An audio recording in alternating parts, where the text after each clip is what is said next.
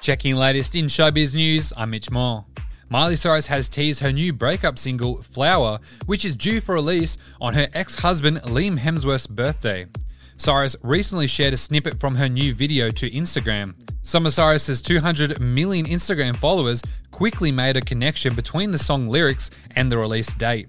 Cyrus and Aussie actor Liam Hemsworth married in 2018 but split only eight months later.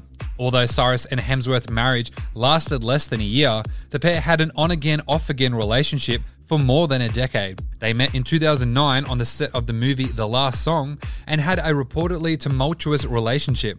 Cyrus went on to briefly date Australian singer and swimmer Cody Simpson. She is currently in a relationship with musician Maxx Morando. And that's your latest in showbiz news. I'm Mitch Moore.